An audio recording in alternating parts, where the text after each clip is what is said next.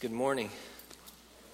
Would you uh, join me in just uh, thanking the worship team for leading us well?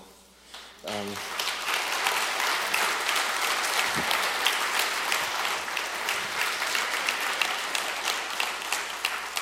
I'm, I'm about to just pray and end our service. Um, one thing I do want to address today, just um, in light of what Stu and Sam brought to you, comes from 1 Thessalonians and has nothing to do with what we're going to talk about today in chapter 5, but says this But we request of you, brethren, that you appreciate those who diligently labor among you and have charge over you in the Lord and give you instruction, and that you esteem them very highly in love because of their work. And um, as you participate in email um, in the next week, I would encourage you to take advantage of that to encourage our dear brother in the way that he has served all of us. Um, my family would not be what it is today without the teaching of Larry Trotter for 10 years. Um, so please do that. Please honor him well and, uh, and give good feedback. Uh, that's important for us. So, with that said, let us pray. Lord Jesus, we are so thankful for your grace and mercy this morning.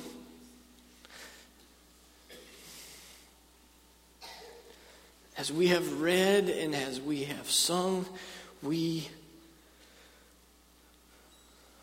we have tasted of something that we don't even come close to comprehending.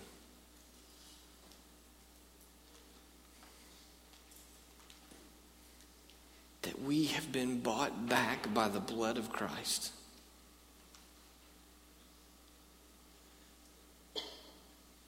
Even while we were sinners. It is grace and grace and grace. And so today, as we look into your scriptures and long for you to teach us, Lord, we ask.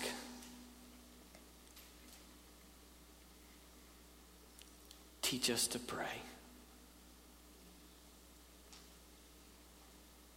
It's in your name we pray. Amen. Two weeks ago, we. Uh, we're in the Sermon on the Mount in Matthew 6, and we're going to go back and pick up a, a section that we left out. We were talking about um, Jesus' teaching on giving, on prayer, and on fat in, in fasting. And we realized that Jesus says throughout when you give, when you pray, when you fast, that those were to be the markers of his disciples. But there was a specific way to give, and a specific way to pray, and a specific way to fast. And some warnings giving for ways that they shouldn't. And today we're going to um, tackle what my parents taught me as a little boy. What they called the Lord's Prayer um, memorized it very early. And we're going to tackle that a little bit because um, within that, in Matthew 6, starting in verse 9, Jesus says, Pray this way Our Father who is in heaven, hallowed be thy name. Thy kingdom come, thy will be done on earth as it is in heaven. Give us this day our daily bread, and forgive us our trespasses as we forgive those who trespass against us. And lead us not into temptation, but deliver us from evil, for thine is the kingdom and the power and the glory forever.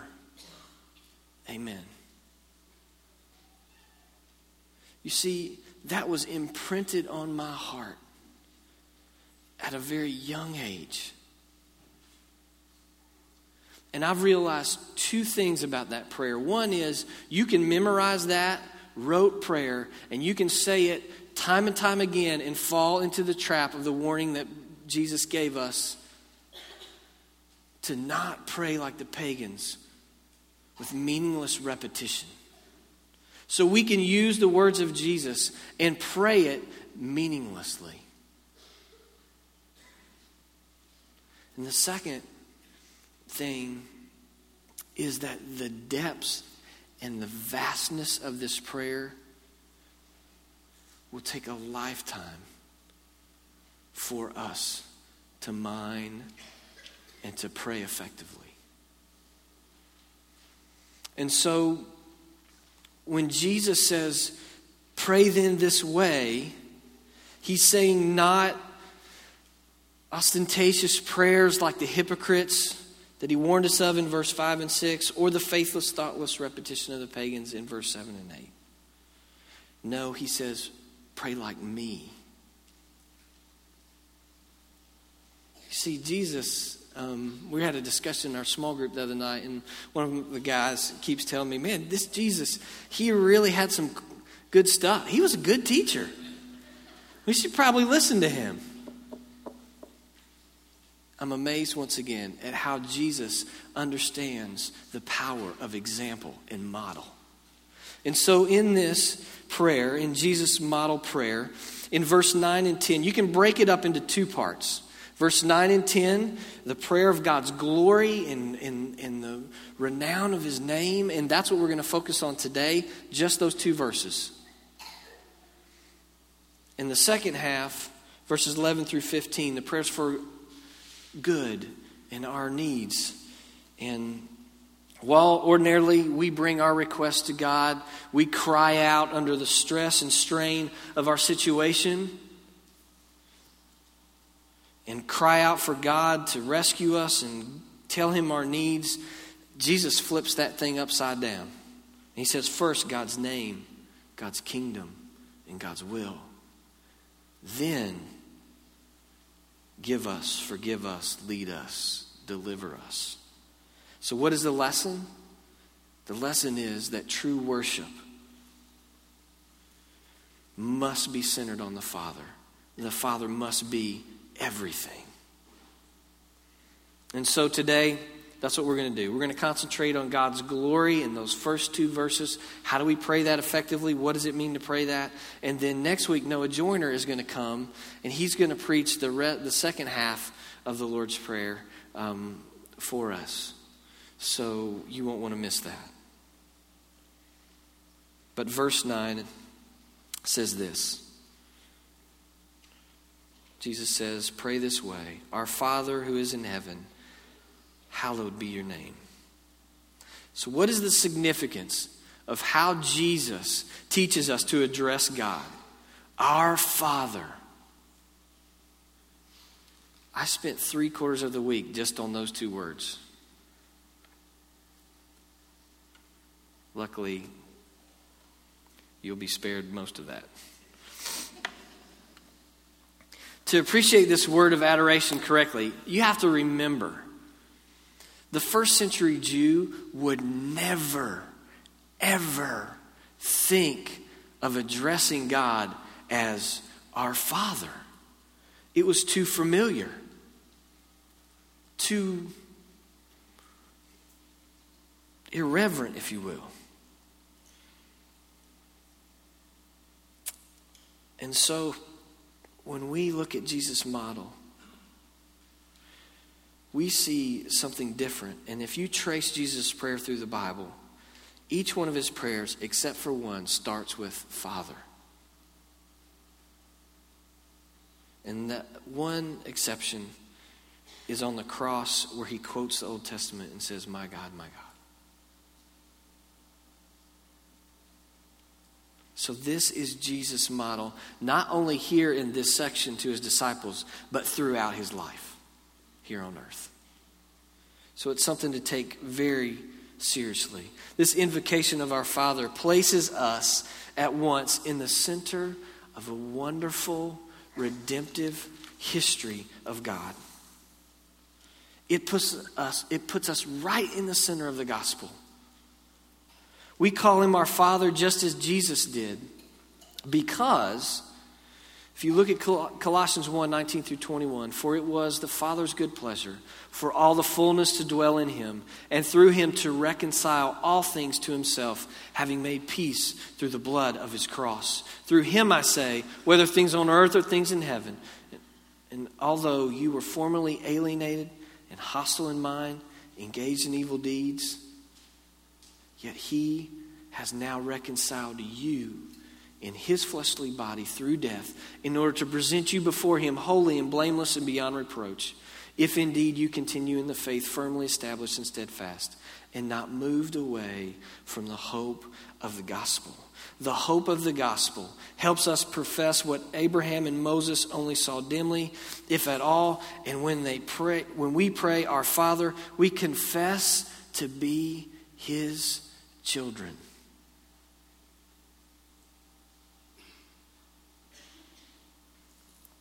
We are called to follow Jesus' example, to pray to the Father with tenderness and trust and respect. It's not irreverent.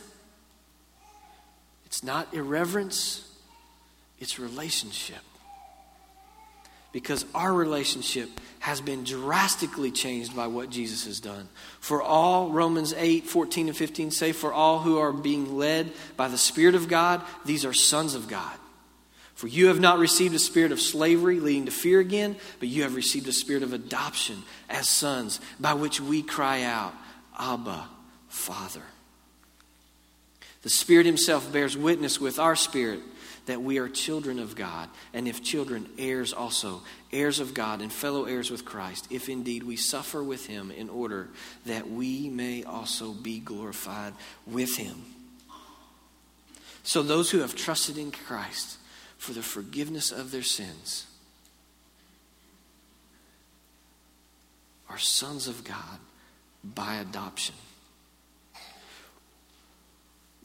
Have you ever just meditated on that for a little while?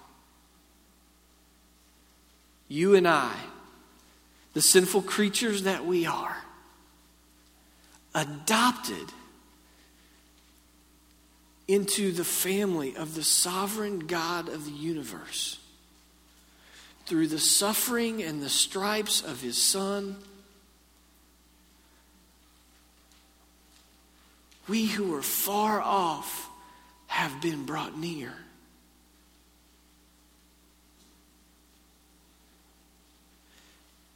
If that does not take your breath away, you really need to go home and read this some more.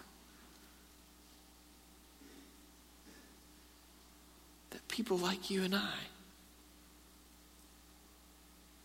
Unworthy as we are, by grace have been adopted, chosen to be in God's family. It's an amazing thing. And that the Spirit of God would indwell our hearts and give us permission to call Him Daddy. Unbelievable. Yet, most of us in this room, while we testify to that adoption, while we, with our minds, say, Yes, Jeff, yes, I understand what you're saying, live and pray without any connection to that reality.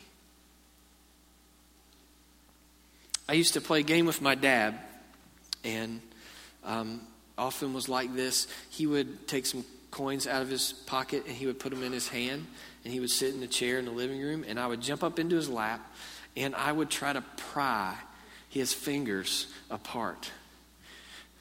And he would hold on to it and laugh and giggle and you know, and I would do everything I could to figure out how to manipulate his hands to get the coins out of his hands. Because the rules say when you when you get in that hand, you get what's in the hand, right? So you know, I'm prying, we're playing, we're having a good time, and finally he would release his hand often and uh, let me have the reward, and I would jump down out of his lap and run away, just as excited and happy as could be because I had a couple pennies.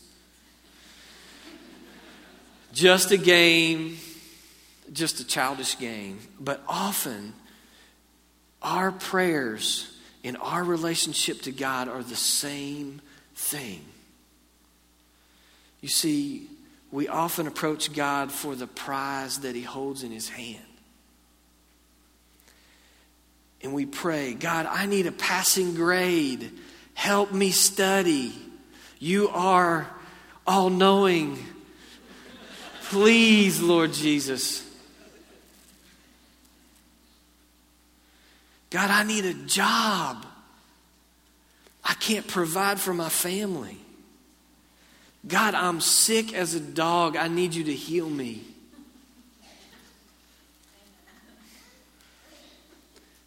God, I need. I need. I need what's in your hand.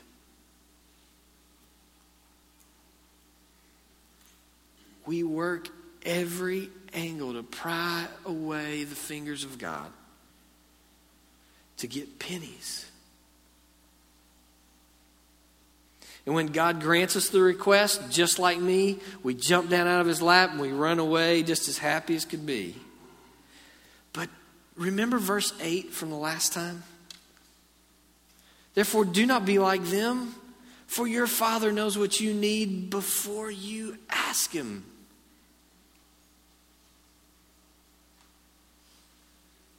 Just a game, just a childish game. You see, my game with my dad was childish, and I missed the point. Because if I would have realized the wealth of love and relationship that could have been mine, I would have stayed in his lap and soaked it up. Because the coins were usually wasted on a frivolous thing anyway piece of bubble gum, something that's here and gone. But the real reward was the love and presence of my Father. And Jesus is teaching us that more important than the gifts that are in God's hand is God Himself. A restored relationship. In one where you went from being an enemy to being in the family and able to call him daddy.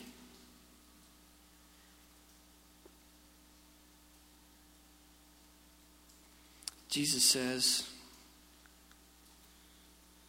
that I am the way, the truth, and the life, and no one comes to the Father but through me. Today, can you pray this prayer honestly? Can you pray, Our Father, inclusively?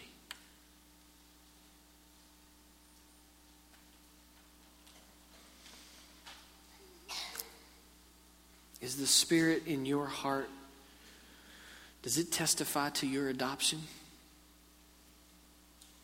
Do you really understand today the access and privilege that you have as a child of God? Because that's what prayer is all about. And that's what Jesus wants us to see. It's about access and privilege. It is about restoration of intimate fellowship with the Heavenly Father. It's about love and presence, the presence of the Father. Therefore, when you go to God in prayer, through the hope of the gospel, the first thing in our hearts and out of our mouths should be a worshipful refrain Our Father who is in heaven. In the second part of that verse, hallowed be thy name. Or, as one four year old put it, how'd he know my name? You get very interesting interpretations when you do this memory with your with your little kids. You can get a lot of fun stuff to work with. Um, what does hallow mean anyway?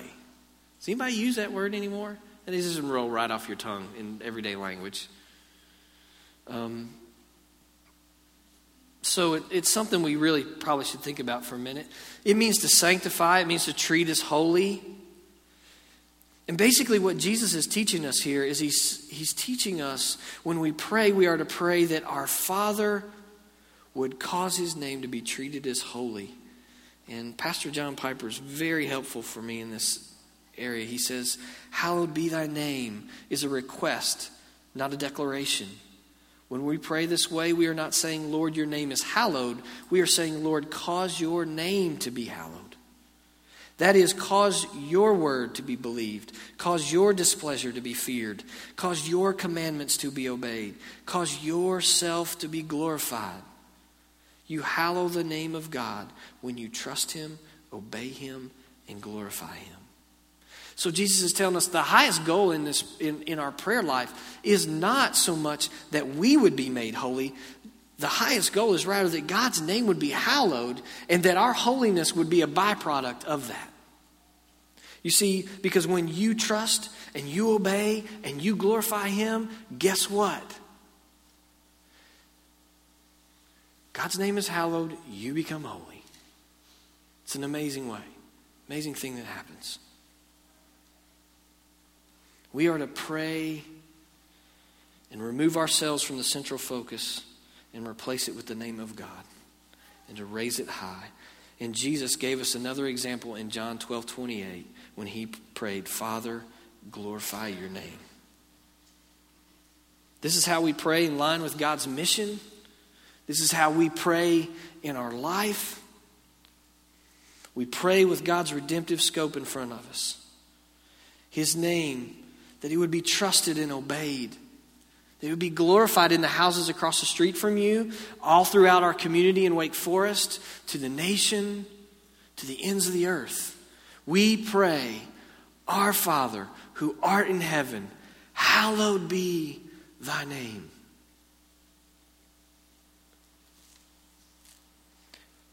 But not only that, there's a very personal dimension here as well. Because when we pray this, we are asking God to hallow his name not only in the world and around us, but we're asking him to do that in our lives as well. We're requesting that he would cause us to trust him. That we would trust his word and obey him and glorify him in all things. So, how does this part of the Lord's Prayer connect back to our life? As we have seen, we have this wonderful relationship that we've been given. And Pastor Ken Hemphill writes this, and he, he does a great job of connecting this part of the Lord's Prayer to real life. And he says, It is the reminder that I bear the family name everywhere I go. That what I do casts a reflection on the name of my Father. Therefore, in the morning when I get up, and in frequent times throughout the day, I pray, Father, hallowed be your name in my life, in your people's lives. It's the kind of prayer I find rewarded when the cleaners have ruined one of my shirts and I'm tempted to take my anger out on the girl at the cash register. Hallowed be your name. I don't want the stain of my bad witness to come off on Christ. It's the kind of prayer I find rewarded when I uh, when I'm away from home and anonymous in an airport magazine shop. Hallowed be your name. I don't want my eyes to lead me astray or give me away. This is our model. This is how we're to pray. Not the rote words, but the heart. That we would make much of God, that we would understand our relationship and privilege to Him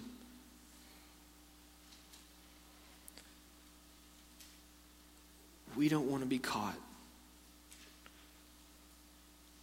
playing childish games with God. Whether that's to pray in front of people to be seen or to pray meaningless repetition. We want to follow the model of Christ and to pray this way Our Father who is in heaven, hallowed be thy name.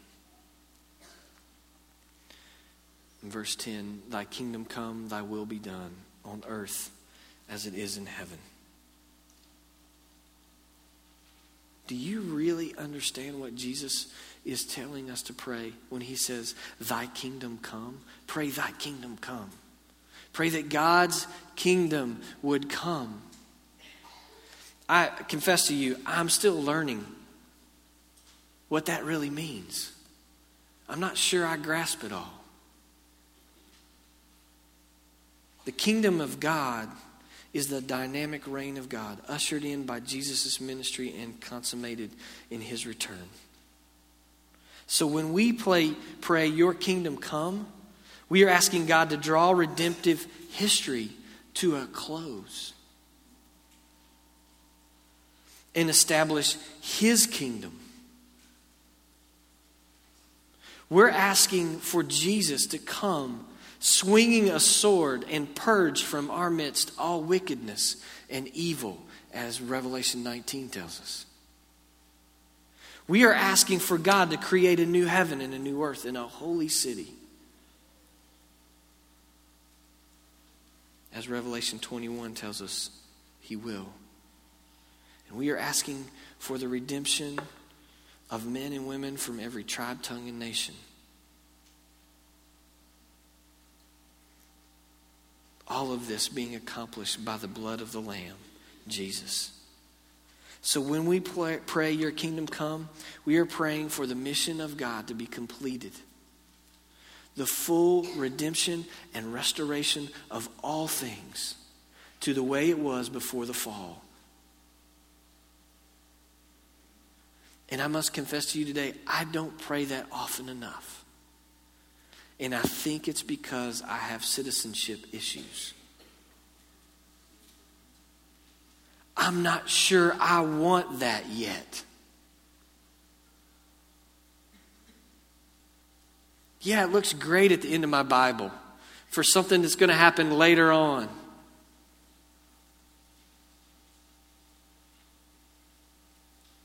I'm too familiar with my sin, too attached to the stuff of this world that that's a very hard prayer for me to pray.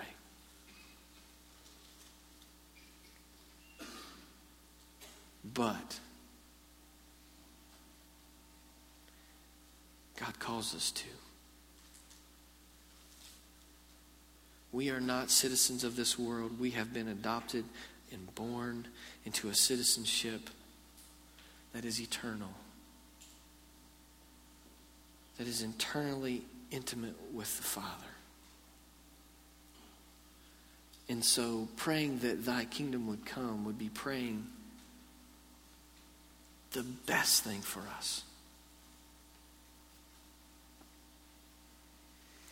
But we would be in danger of playing the hypocrite if we did all of this and didn't think about this on a personal level as well. For when we pray, Your kingdom come, we are also praying, Father, rule my life and be my king. We are praying, purge all wickedness and evil, not only from this world, but from me. Create in me a new heart, a new mind, a new body, and use me, Father, for your redemptive mission in the lives of the people here and around the world. Do your work through me.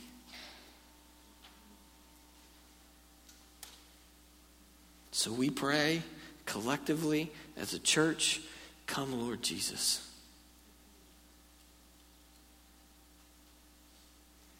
And the second half of this verse, basically, your will be done on earth as it is in heaven, is essentially praying the same thing. We are praying that our life and the life of everyone who inhabits the earth would do the will of God as it is in heaven perfectly. We are praying for the kingdom of reign of God. So, today, as we think and honor Christ uh, and want to pray like Him. Jesus um, instituted another model, another example. At the Last Supper, when he took a loaf of bread and he blessed it and he prayed. And he broke it. And he said, This is my body, broken for you. Take and eat in remembrance of me. So, the things that we are to be praying in the Lord's Prayer, we are to remember at the table that Christ's body was broken for you and for me, that we may be reconciled to the Father, our Father, who is in heaven. That same night, Jesus took a cup and he blessed it and he said, This is the blood of the new covenant. Take and drink and do this in remembrance of me. So when we drink of this new covenant, we drink in remembrance of the blood that was shed to buy us, to purchase us, and to purchase people from every tribe, tongue, and nation that would be around the throne of God.